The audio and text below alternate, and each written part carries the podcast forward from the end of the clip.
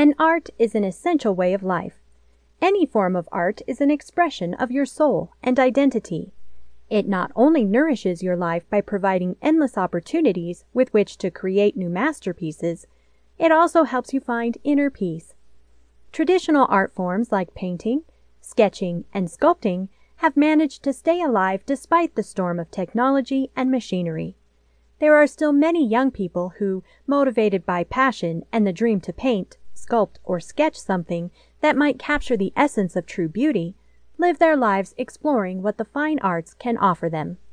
Some of the greatest men and women have claimed for themselves a unique art style or contribution to the talk of art and creation.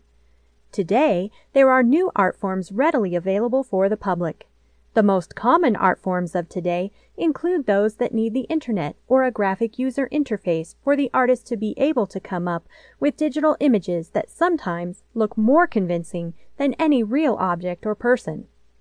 However, there are art forms that, rooted in the simpler pleasures of rural life, continue to beckon creative intellectuals and art enthusiasts to rethink what art is and how it may be created. Gourd art is an example of that simple, rural based art form. It is a little known practice that begins with growing, harvesting, choosing, then cleaning and designing a gourd. The design possibilities of gourd art are virtually endless as artists can express their creativity through carving or painting on the gourd's surface.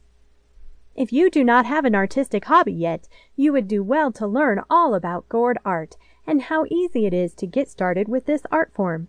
There is nothing as satisfying as learning a new way to express your creative side.